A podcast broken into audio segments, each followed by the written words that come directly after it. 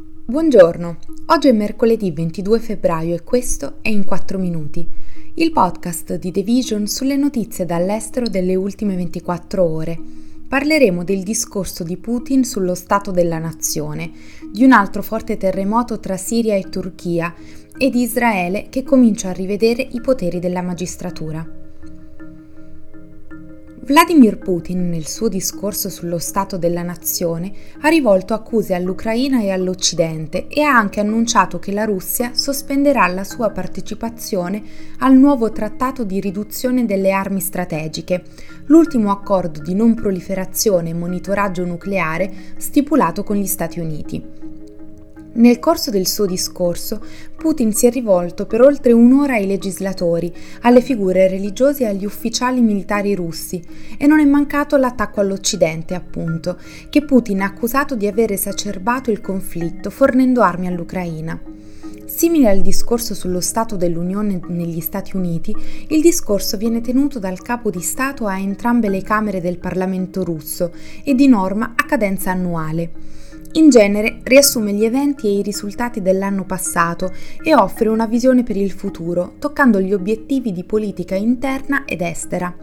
Di solito vi partecipano più di mille ospiti. Quest'anno, secondo i media statali, Putin ha chiesto a coloro che hanno combattuto nell'invasione dell'Ucraina di partecipare. Il discorso è stato introdotto per la prima volta dal presidente Boris Yeltsin nel 1994 e questo sarà il diciottesimo discorso di Putin. Il suo più lungo è durato 1 ora e 55 minuti nel 2018. Jens Stoltenberg, segretario generale della Nato, ha affermato di non vedere alcun segno che il presidente Putin si stia preparando per la pace. Stoltenberg ha anche affermato di essere sempre più preoccupato che la Cina possa pianificare di fornire armi letali alla guerra della Russia.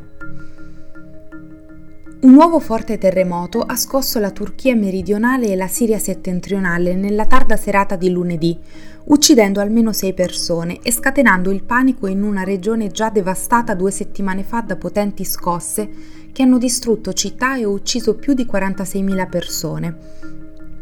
L'Agenzia turca per la gestione dei disastri ha dichiarato che il terremoto, registrato con magnitudo 6.3, ha avuto epicentro nella provincia meridionale di Hatay, un'area che ha subito alcune delle peggiori perdite nei due terremoti del 6 febbraio. Il ministro degli interni Soleiman Soilu ha dichiarato che almeno 6 persone sono morte in seguito al sisma e ben 213 sono arrivate in ospedale, avvertendo i cittadini di evitare di entrare negli edifici per recuperare le proprie cose a causa delle frequenti ulteriori scosse di assestamento. La Turchia si trova su due grandi faglie che la rendono un'area a forte rischio sismico. I terremoti del 6 febbraio, i più letali nella storia moderna del paese, in alcune aree hanno formato nuovi canyon. Il terremoto di lunedì è stato avvertito fino in Libano, Egitto e Iraq. Il governo più di estrema destra della storia di Israele sta mettendo in campo una serie di decisioni che rischiano di cambiare l'assetto stesso dei poteri nel paese il Parlamento israeliano ha deciso in prima tornata di approvare due disegni di legge che darebbero più potere all'esecutivo di decidere sull'elezione dei giudici. Il programma fa parte di un più ampio pacchetto di cambiamenti che cerca di indebolire la Corte Suprema e trasferire più potere alla coalizione di governo. Gli alleati ultrareligiosi e ultranazionalisti di Benjamin Netanyahu sostengono che questi cambiamenti siano necessari per limitare i poteri di una magistratura non eletta, mentre i suoi critici temono che i giudici vengano nominati sulla base della loro fedeltà al governo o al primo ministro e sostengono che Netanyahu, che deve ancora affrontare un processo per corruzione, abbia un conflitto di interessi nella legislazione.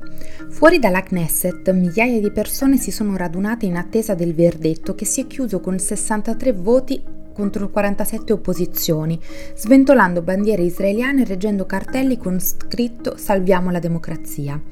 L'indomani i manifestanti hanno lanciato un sit-in all'ingresso delle case di alcuni legislatori della coalizione e hanno brevemente bloccato il traffico sull'autostrada principale di Tel Aviv. Netanyahu ha accusato i manifestanti di violenza e ha detto che stavano ignorando la volontà del popolo che ha votato la sua coalizione al potere lo scorso novembre. Questo è tutto da The Vision, a domani.